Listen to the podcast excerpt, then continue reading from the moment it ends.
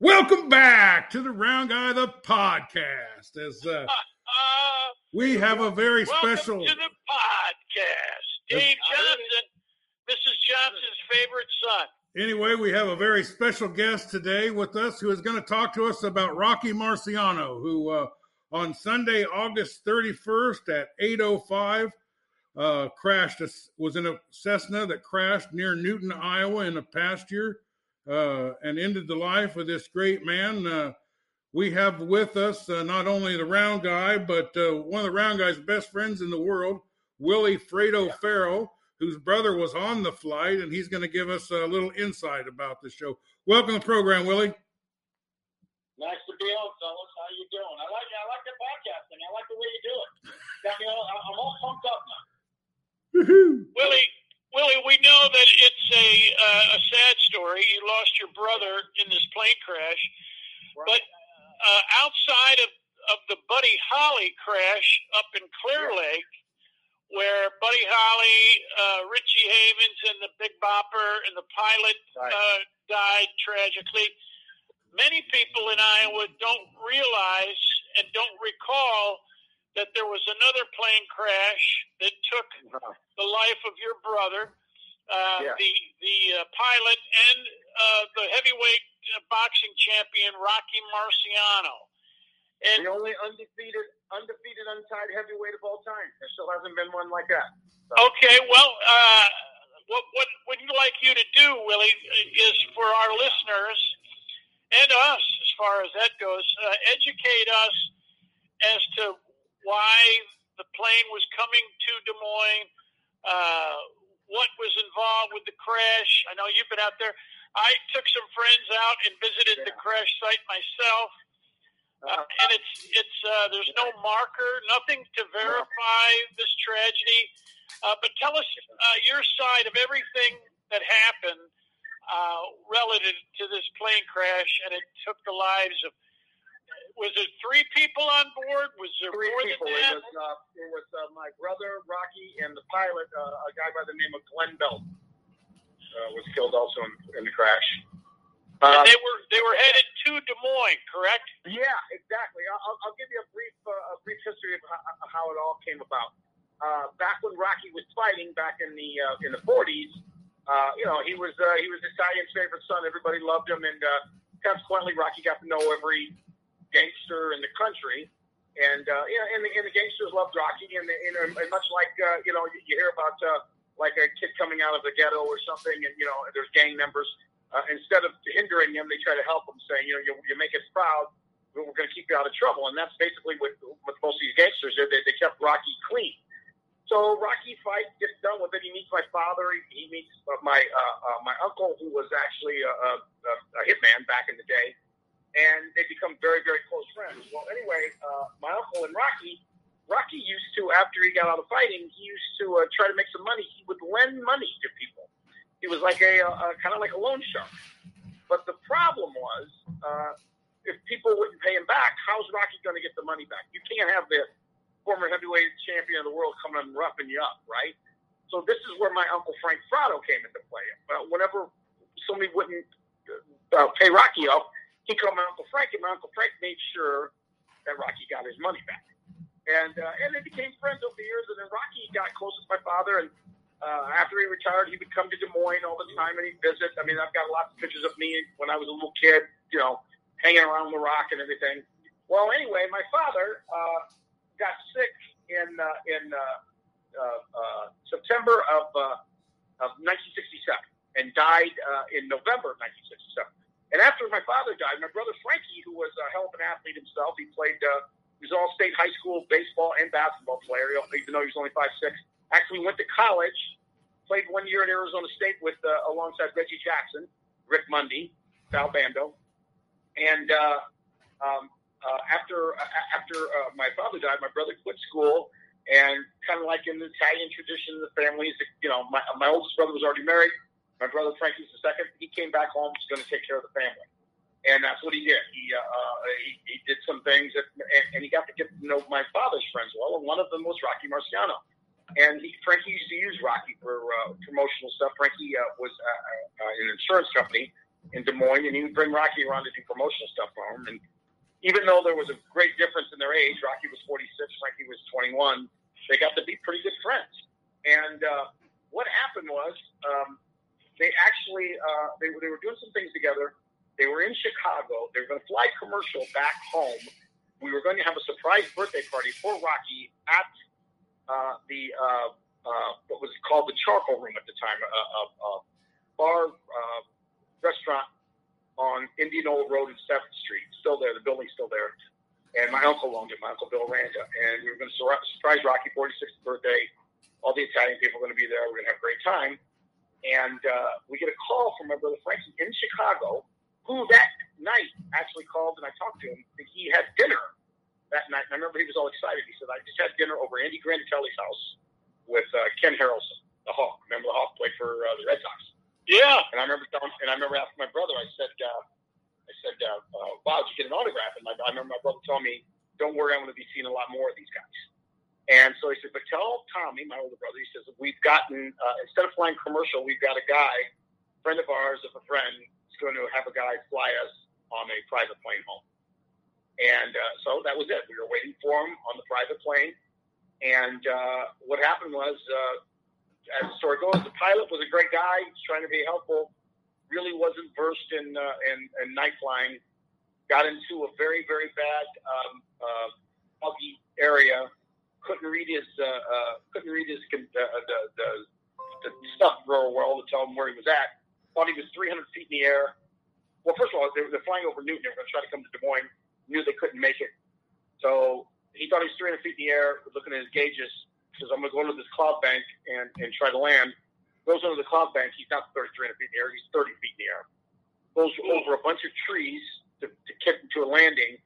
Finally brings the plane down. There's one tree wing catches the tree, catches a big stone fence uh, uh, that was made down there. Plane skids into the fence. My brother and uh, the pilot thrown clear, but obviously they died on impact. Rocky stayed in the fuselage, and and that was it. I mean, it was just uh, you know one of those things where it, it probably could have been avoided. I saw they had a thing not too long ago on TV talking about uh, uh, airplane crashes that, that could have been avoided, like uh, you know uh, John F. Kennedy Jr. You know certain things like that, and this is one of them. This is one that didn't have to happen. So uh, you know, but you know, such is life. So, so how how were you uh, made aware of this? What what happened? Well, we, we I was we were at I we were at the the, uh, uh, the charcoal room at, at this restaurant, and I can remember. You know, it's so funny. I was 13 years old at the time and it was a rough time for all of us. We, we lost our father not you know not not less than two years before, so you know we're still kind of reeling from that. And I just remember being outside, excited that my brother was going to come home with the champ, and we were going to spend some time together because we've done it before. And I remember just walking outside that day, and you know that night, and just looking into the sky, going, God, it's you know it's pretty eerie out here. But you know they'll be home in a little bit. They'll be home in a little bit, and all of a sudden I remember going into the uh, the restaurant, and my brother's girlfriend's in the back room. She's crying, and she's on the phone and then, you know, at that point, you, you put uh, put one and one together, and you saw you, you knew what happened. And then that was it. Then they finally just told me, you know, Frankie didn't make it. So, you know, sucks. Wow. Well, and, and yeah. this this may be the, the best kept secret here in the state yeah. of Iowa. There are so few people yeah. that know that that crash occurred, and mm-hmm. and it occurred in Newton, and it yeah. was an effort to bring Rocky Marciano to this banquet, yeah. and and it just uh, it, it's just bizarre. And you lost your brother, uh, the yeah. pilot, and and the champ. Now, uh, I assume then that that somehow they tra- they transported uh, uh, Rocky's body back to his hometown then for the funeral there. Yeah. Yeah, you had the funeral for your brother and, and the family of the pilot uh, here in Iowa yeah. too, somewhere. Yeah, it was at the Dunn's Funeral Home up on uh, on uh, um, uh, uh, Grand Avenue, and, and, and very and very sad. Understand that you know just less than a year and a half earlier, we had the same funeral there for my father. So it was like you know you, you talk about a you know hate to go on kind of things, but it was a one-two punch. You know what I mean? Sure. my dad dies, like oh God, and then and then you hear you got this this kid that just turned 22 years old. It's got the you know should have the world by the by the balls, and then he's gone. And uh, you know, so it was yeah, and uh, it was sad. My my uh, matter of fact, my uh, my brother, my older brother, and uh, two of my cousins had to uh, drive to Newton that night to identify the body, and uh, you know, it was just just it was just you know just surreal. I even talk about it to this day. It's surreal. And yeah, for a long time, no one knew anything about it. But uh, a, couple years ago, they finally uh, they finally did, did a Rocky Marciano dedication. And if you drive out that way now, they actually have a rock out there it says Rocky Marciano on the rock, and they have a little thing there that talks about my brother and the pilot. And it's a it's a nice little thing that they finally put together. I mean, it took them almost 50 years to do it, but they did it, so it was nice. And yeah, I've seen that. The Rock is right there, at kind of uh, right off of I-80, and it's yeah. by the the museum there. Yeah, yeah. I it's funny. I you know I'm a good little Catholic boy, so uh, anytime I go out of town, and Ron, Ron, you've been in the car with me before and seen me do it. Uh, anytime I, I go out of town, if I was driving that way, once I got into the underpass, which is also Highway 14, I always made the sign of the cross and said a little prayer. I, you know, I, I did it, and, and I'd always have to, you know, tell people that were in the car with me, well, what are you doing? And I would say, oh, this is about where it happened, and blah blah blah. And uh, so now, you know, I now now when I, if I go that way, instead of doing sign of the cross, I just pull over and go go look at the rock. How how what percentage of people would you say?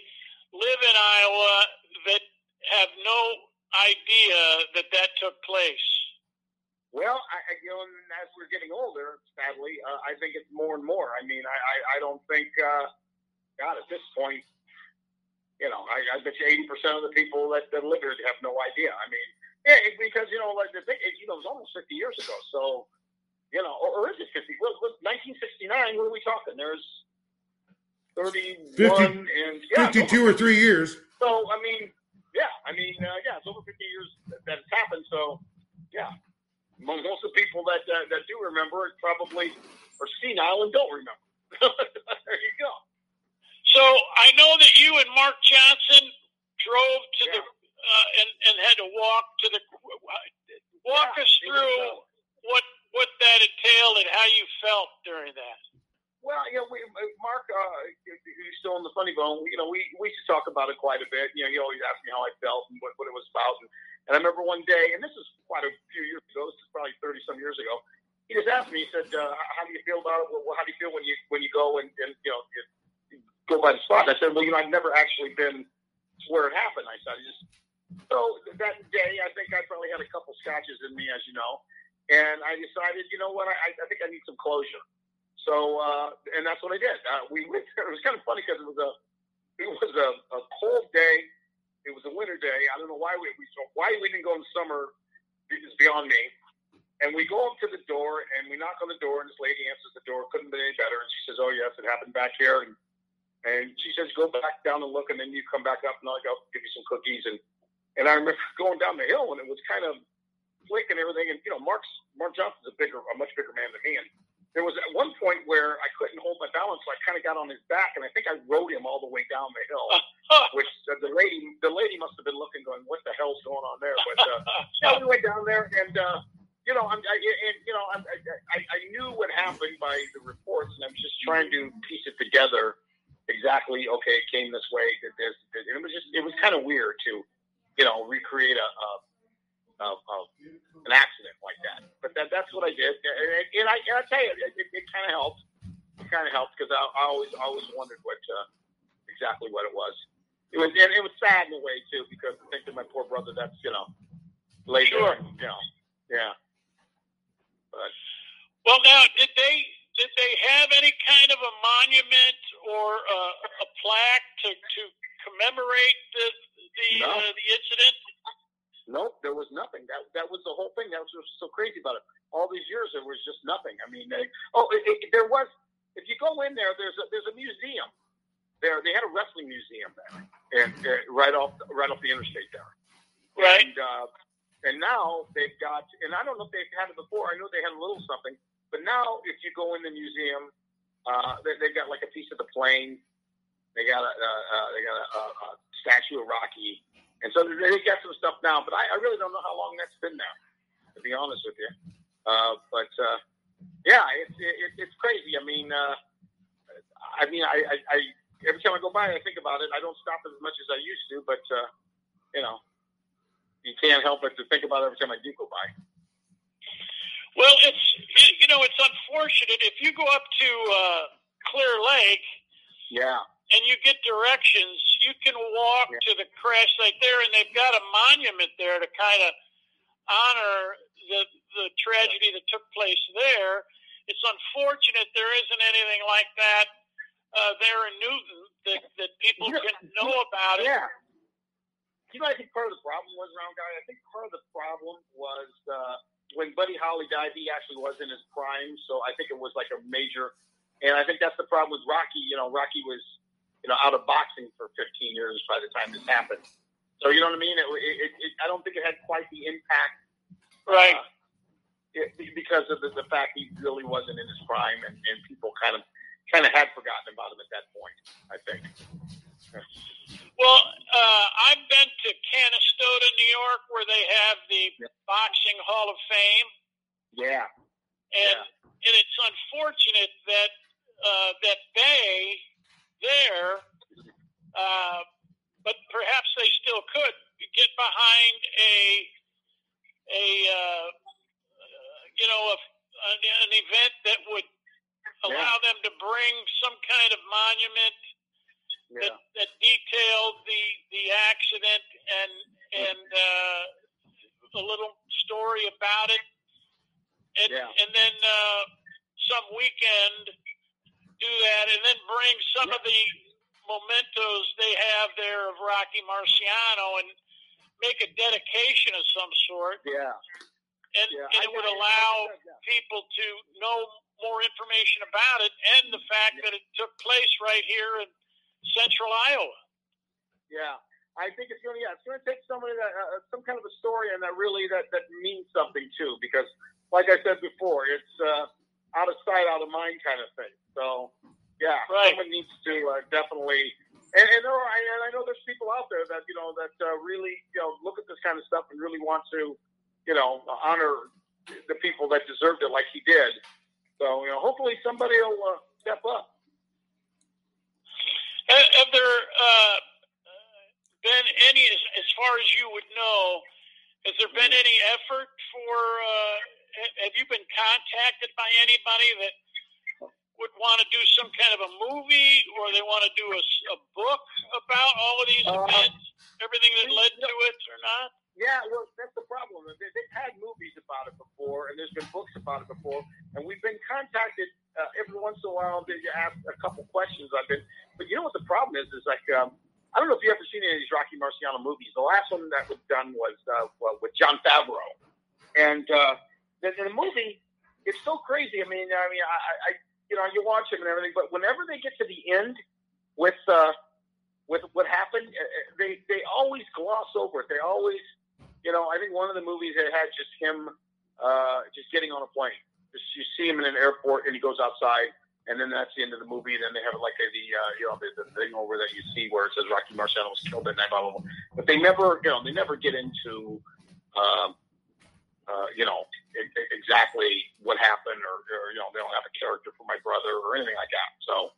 Well, then it's it's similar to the Buddy Holly thing. You just see him yeah. and the rest of the guys getting on the plane and yeah, and then yeah. you know that's it. Yeah. Yeah. Yeah. Kind of sucks. You know, you watch it. You know, you get, but on the other hand, I understand because uh, you know they don't want to get sued if they say anything wrong. But you know, you always wonder, well, you know, they, they could have got a hold of us. They could have said something, but you know, I think maybe they're scared of uh, getting sued, or maybe they're scared that they'll will want some money out of it, or you know, you never know what they want. So. Well, I remember years ago, I brought you a T-shirt from the uh, Boxing Hall of Fame. Yeah. And since then, have you ever been out east enough to where you've gone to it? No, I haven't, I, and I'd love to too. But well, I, I, I, yeah. I went back to it uh, this last September. I was back Yeah. east for a, uh, a high school reunion, and I went to it. And and I can Yeah. tell you, if you go, it won't take long to go through it. yeah. but it Oh, is yeah. impressive. Uh, they do Yeah. have a lot of stuff, and uh, it, it, it's worth seeing. I'm I'm wondering if uh, maybe we shouldn't get a hold of them and and uh-huh. walk them through something like this, and maybe they'd be willing to sponsor some kind of dedication uh, out here. Yeah, that'd be kind of cool. Yeah, I'd, yeah. I'd be for that. Yeah, definitely, without a doubt. So, do you know much about the pilot? I don't want to just, and, and of course, your brother uh, died in the accident as well. I don't yeah. want to just overlook oh. those two people. Well, I always felt sorry. I always felt bad about the fact that uh, uh, you know every time they talk about this, they talk about you know especially in Iowa, they talk about Rocky, and then people remember my brother and my father. They talk about and the poor pilot. You know, he's just you know, and, and sadly, I mean, he's always remembered as the guy that messed up. You know, right. but. Uh, he, uh, it's kind of weird, and, and, and I'm not 100% sure this is exactly, but um, yeah, he, he didn't have the flight instruction, so that's what happened. But I I remember a few years back, his son, who had the same name as him, Glenn Belz Jr., I believe, uh, and I'm not 100 percent sure, but I believe you could probably look it up. I believe he was killed in a small plane crash too. Oh, really? He had some, yeah, where where he might have made a mistake also. Wow, that's too bad. Yeah, yeah. I mean, I I, I never really have looked really into it, but I, I can remember at one time reading something about yeah, him him dying in a crash, thinking, "Wow, you know, what are the odds? You know? Yeah. Yeah. Yeah. Well, Willie, we sure appreciate you. We're talking to Willie Farrell, uh, comic from Des Moines, whose family, uh, your dad, you alluded to it kind of vaguely, yeah. but but uh, uh-huh. In reality, your father, yeah. uh, originally from Chicago, may have had right. some involvement with uh, uh, the mafia. If, if we're just going to be blunt. Yeah, I wouldn't say may have. I'm, I'm pretty sure well, he did have. okay. All right. But, so uh, tell us a little bit more about your your family, your dad in particular, uh, his involvement uh, with the mafia, and how it wasn't uh, a shock to you to sometimes come home and mm-hmm. see some of these celebrities at your house, and that were yeah. Uh, there at the uh, uh, urgence of your father and his involvement with bringing some of these people to Des Moines? Yeah, well, it, it's uh, my father grew up. Uh, he was born in 1908 in Chicago, which on the west side of Chicago, which he grew up in an area that was called the Patch, and uh, uh, w- w- without saying any more, he, he grew up in an area that probably produced some of the most notorious mobsters ever, and these were all kids he grew up with. Uh, uh, he grew up with a guy named Sam Giancana, who, uh, if you knew anything about the Kennedys, or you know, he was a big part of all that. A guy named Tony Accardo. Uh, we had a cousin named Milwaukee Phil Alderisio, and, and, and these were what these guys were when they grew up in this area. They actually had a gang uh, called the 42 Gang. There were 42 members, and their sole premise, these guys, all they wanted to do was growing up was to be in in the outfit, which in Chicago is the equivalent of the mafia which is that's what um, that's what Al Capone's gang was called. They were called the Outfit, and uh, these kids all grew up just wanting to be to work for Al Capone. They wanted to be in in the in the outfit, and and that's where my father started. He started off just uh, doing whatever it could to to, uh, to impress Capone, as it, you know, as they would say back then, be an earner, make some money, and uh, get noticed by Capone. And my dad did get noticed by him, and uh, what happened was he worked for him. Things were going well uh, uh, there was a guy that was in Des Moines here by the name of Charlie uh, Charlie Gioe. They called him Charlie Cherry Nose Gioe. He actually ran Des Moines in the 30s and uh, the, probably the 20s too. And uh, he was here for a while, and then he got in trouble and he went to jail. And when he went to jail, uh, my dad pretty much got promoted or demoted because in Des Moines uh, uh, to take over this area. And my dad did, and uh, kind like told Charlie Gioe, okay, you're done here. Well, Gioe didn't like it and uh, c- kind of made a beef about it. And uh, next thing you know, this poor guy got murdered. Um, and, and from hearing from my father, my father said he had nothing to do with it. Uh, it was, you know, orders from uh, up high. Anyway, so my dad came here in 1939. Uh, I think in his mind, he was going to be here for a little bit and, you know, and, and do whatever he had to do to get himself back to Chicago. Well, he ended up meeting my wife, my my I mean my uh, my his wife, my mother. Uh, my mother's family is pretty prominent in Des Moines here too. My his my mother's mother had a restaurant on the south side called Aunt Jenny's, uh, right down the street from uh, all the places uh, that you know where we grew up. And uh, Aunt Jenny's was the restaurant to be at back in the 30s and 40s. Like if, uh, when the Drake relays were in town, everybody went there. As a matter of fact, a regular there was uh, Dutch Reagan. He used to go there. Ah, Yeah, uh, when, when he was working for WHO.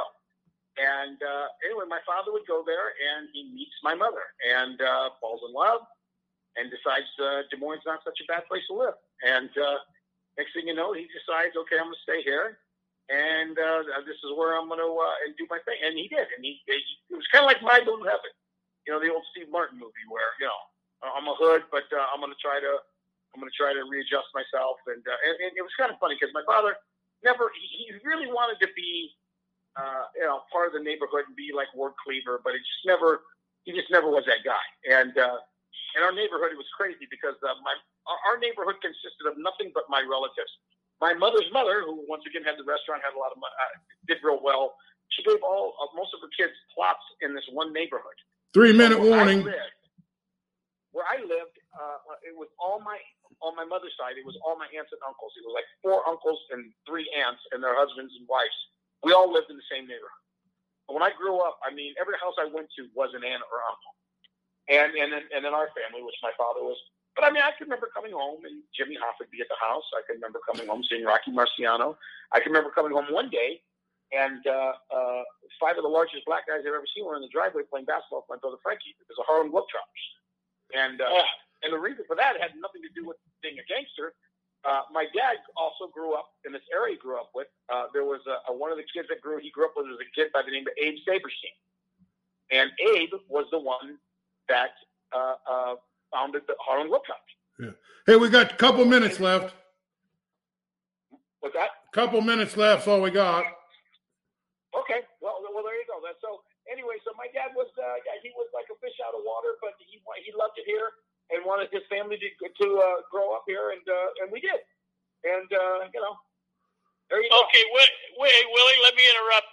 Uh, let's let's uh, put a cap on this, and then we'll come back and we'll finish the discussion, and that'll end up being part two of our our podcast. Okay. You got it. No That, that sounds good. Well, you've been listening to Willie Fratto Farrell, uh, just riveting stuff, keeping us on the edge of our seat. Uh, we'll call this part one. Stay tuned for part two. Welcome back to Round Guy the podcast. As we uh, as we're talking to Willie Fratto Farrell, one of uh, Round Guy's best friends. It's been so fascinating, uh, as often happens as we we get the ball rolling. We we can't get it done in one episode. So, uh, Steve, take over for part two and just let's keep this this fascinating train going.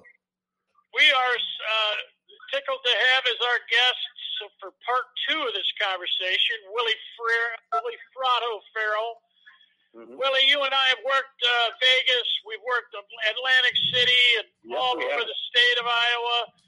I never uh, tire of visiting with you and your upbringing. Fascinating uh, upbringing, not uh, that so many people can relate to because they never went through anything like this. But Yeah. your father, uh, a little bit of the uh, involvement with the Cosa Nostra There you go.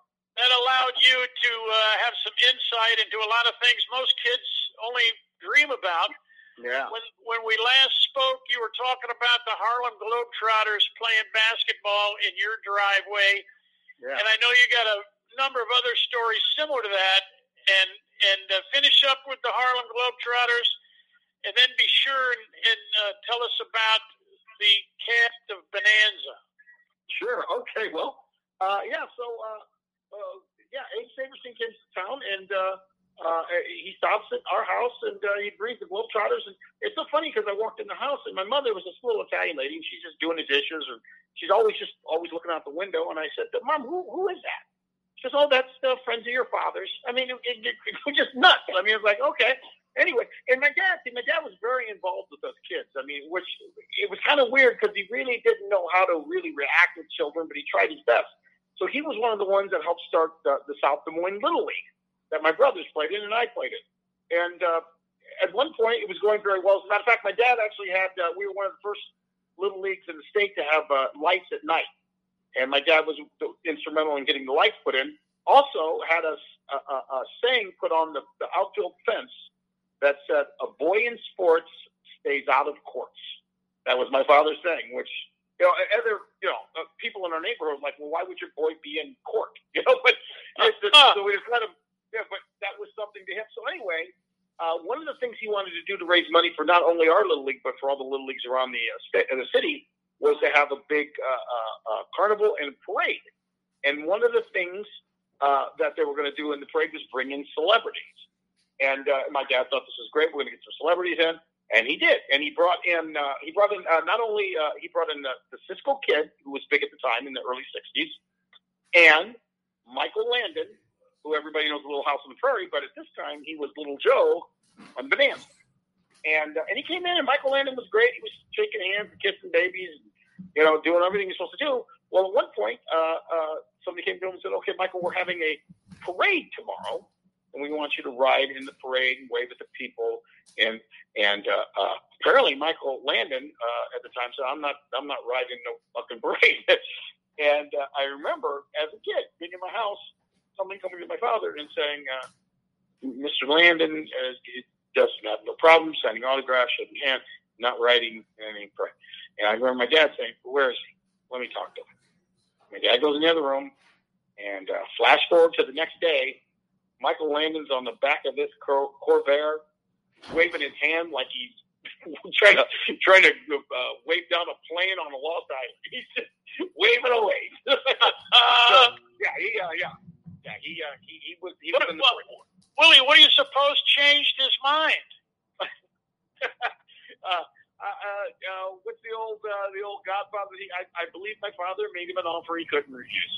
I think that's exactly what happened. Oh, it's always fun. Yeah. yeah. That's that's fabulous.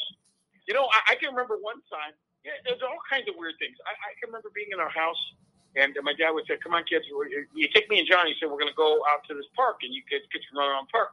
And I never understood that because we had right next to our house we had a baseball field. So, but he would like to take us to this one park, Columbus Park, and me and my brother we'd be there, and uh, my dad would go and he'd say, "Go run around, run." We would just, why, why can't we just stay home? Anyway, what he would do is he would stand by a payphone, and the payphone would ring. Every time I was there, the payphone would ring, and I go, "Well, how in the hell does he know?" But that's how he would get his phone calls because our phone was always tapped. Ah, wait for the payphone to ring, and he, as a kid, I just didn't understand. I'm thinking, why, why is he doing that? And uh, like people always say, did you know your dad was a, a mob guy? And I said, all I remember as a child was the payphones, and I remember we never waited in line anywhere. Everywhere we went, we got in.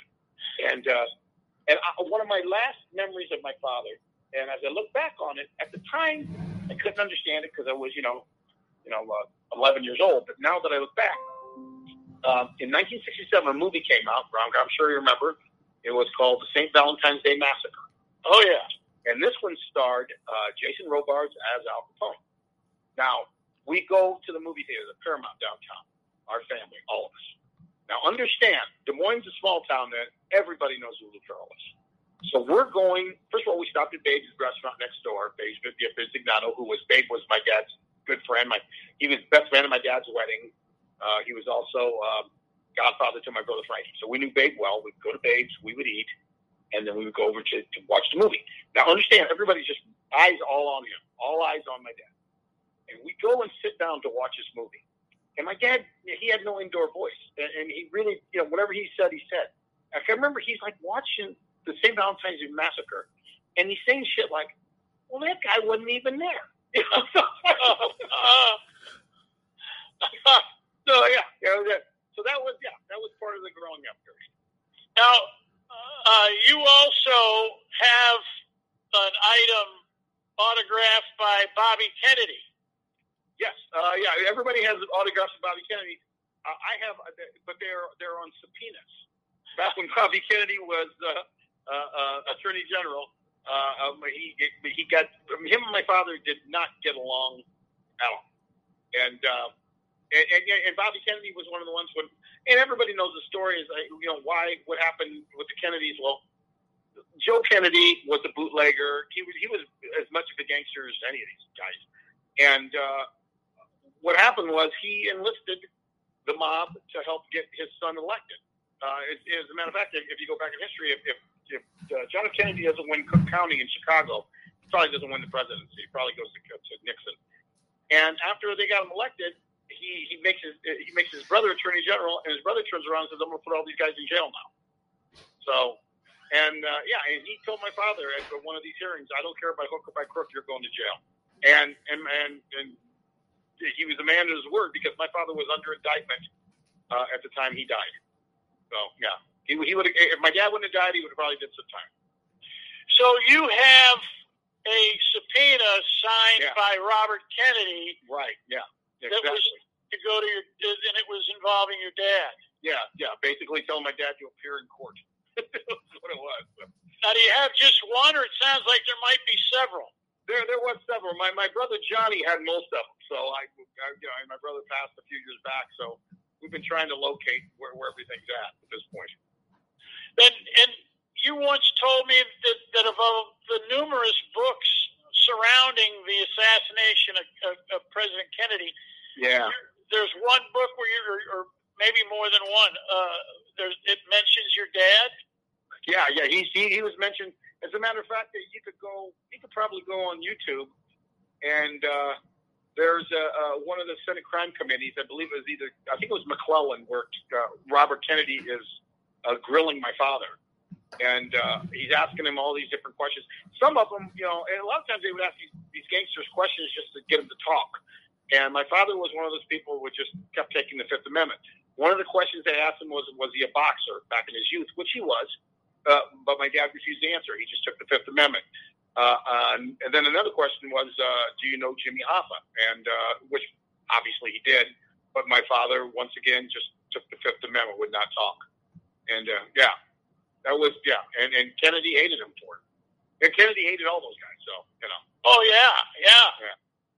Which you know, it it it just doesn't make sense if you're going to work with with uh, you know the, the mafia to help Yeah. get you uh, elected, and turn around and, and become aggressive and try to yeah, get them all thrown in jail. It yeah. just doesn't make sense.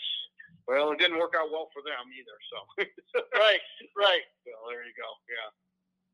But you're saying there could have been a parade, a presidential parade through Des Moines, Oh, which which would have been. Yeah, and yeah, yeah. I, I, well, I mean, you you you watch the uh, you look at like the uh, any story on Sinatra. I mean, Frank Sinatra did everything he could to get that guy elected, and Bobby Kennedy turned around and you know and and basically ruined his friendship, uh, Sinatra's friendship with uh, JFK. So you know, yeah. basically the Kennedy, uh, the Kennedys, and I don't think it was so much JFK as it was his brother and his dad, but you know they basically just used these people to get what they wanted. And once they got it, they tried to throw everybody away. You know, and uh, and and they paid for it. I mean, you know, it's you know what happened to him was sad. We all know how that turned out. Yeah, not well, not well at all. Willie, if you could uh, climb into a time machine Mhm. and go back to any event Yeah, uh, you could, what what do you? Well, and I know you're an avid sports fan. Yeah. I know you're a history buff. Uh, Yeah. What what event would you want to go back to and be an eyewitness to? Wow, that, that that's a that's a good one. Um, jeez, let me think. I, I mean, I, I, I there, there, there's a long list. I mean, uh, I would love to see a, a, a Marciano when he knocked out Walcott. I would like to be in the front row of that. I'd like to see the the, the knockout when Ali knocked out uh, Liston. I, I, I mean, and it's funny because I'm, I'm, I'm a, my favorite sport's baseball, but I just picked two boxing ones. But uh, um, baseball, I mean, who wouldn't want to go see when did Babe Ruth really call the shot against the Cubs? I mean, uh, there's there's a million of them, I guess. Yeah. Uh, yeah, I wouldn't mind. I wouldn't mind going all the way back and seeing what uh, what an actual real. Uh, I'd like to see how Spartacus did back in the old uh, Coliseum. I mean, uh, to see uh, one of those things. What would you? Yeah. see, right? What would you want to? Well, I I've got several. It, yeah. I have to. Uh, I'd I'd like to go back in time and see the Beatles live. Oh, okay, yeah. Uh, yeah. I too would like to go back to a uh, uh, Yankee Stadium and watch uh, Babe Ruth hit one or two or three out. Yeah. Uh, you know, I, I I think you know when you talk about I, I was just going sports wise, but if you were talking other kind of entertainment, I I would love to have been in the early '60s at the Sands to see the Rat Pack. That the Rat been- Pack, sure. Yeah, yeah, that would have been something to watch. I think. You know, the thing you can always, when you think about the Rat Pack, and you can think about a number of different things relative to those guys, Yeah. uh, the fact that at that time, when segregation was Mm-hmm. prominent, I, I know there's stories about how Sinatra refused to work anywhere that would, Exactly. would treat Sammy Davis Jr. Right. like they treated all those other guys. Yeah. You know what's crazy though is uh, if you listen to some of those albums, which I've listened to them a, zero, uh, you know, million times, if you just go by, if you were just listening to the albums and didn't really know, the, you know, the content between them, yeah, I probably would piss some people off. I mean, the fact that you know uh, Sinatra used to call Sammy Smokey, which had nothing to do with his color, but it had to do with the fact that he smoked a lot of cigarettes. Or uh, and everybody's seen the one scene, which I don't. They probably have taken it off the air, so you can't watch it anymore. Where Dean Martin picks up Sammy Davis Jr. and says, "I'd like to thank the double and the NAACP for this award." I mean, Oh, yeah, I've seen that. and, and you see, I mean, nowadays he'd be so canceled. But you know, these guys loved each other. You know what I mean? And uh, you know, that was back in the time when you could kind of kid around and, and, and know that you know the, the the love and respect went beyond whether you said something that uh, you know hurt somebody's feelings. Yeah, yeah, I, I agree with you. I agree. With you. you could tell that it wasn't with any kind of malice. No, you know, that, not at all. They were just so fond of one another they could get away with kidding each other like that. And yeah, and like you said, I mean, the, the fact that Sammy and Davis Jr. understood the, the, the, the things that you know, and Sinatra never put it out there. He never said, "Hey, I did this for this guy, I did that for this guy." He just did it, and Sammy knew that, and and you know that's why he probably you know, could take the kidding like that. It was like, oh, "This guy loves me. What this guy's done for me," you know. I saw uh, recently a special about uh, Sammy Davis Jr. Yeah. and in some of those situations, he made those jokes about himself. Yeah. and Oh, yeah. and uh, Sinatra and Dean Martin, these guys would kind of then follow up with a another uh, tease, another comment, you know, te- just Oh, teasing. yeah. Oh, there, there, there's a, there's a couple of things where uh, uh, one time they, uh, Dean Martin introduces him and, and he says, "Thank you, Frank," and and he says, "Well, that, that was Dean." He goes, "Oh, I can't I can't tell those guys apart." And uh, Right. and, and then he, he said that they were talking about uh, uh, something. They sing the song. He said jujitsu or something like that. And of course, Sammy was half Jewish. And uh, and then Sam comes back with uh, a wopsicle, you know. And uh, you know, and they're, they're like, hey, hey, you can't say that, but they're laughing and joking. I mean, you know what I mean? They, when people understand each other, respect each other enough to where it's like, okay, we're having fun with this. No one's getting hurt. No. Right. And nowadays, you can't you can't even begin to get to that point. The funniest thing Yeah, ever, that- ever You know, the whole society has changed at this point. Yes, I it has. Yeah, it has. the you, know, funniest you thing. and I being on stage and telling jokes, you know, t- 20 years ago, uh, Yeah. we could tell them with, with uh, laughter Yes. in, in the response, but today they'd I boo know. you. I know. Exactly. Yeah. You Yeah. don't watch it crazy. anymore. Foster Brooks uh, in, um, roasting uh, Sammy Davis Jr. on the Dean Martin roast is the funniest thing I have ever seen in my life. Yeah, yeah. I mean, yeah, it's it's yeah, it's changed. I don't know what else to what else to What do you What do you see, Willie, as the change?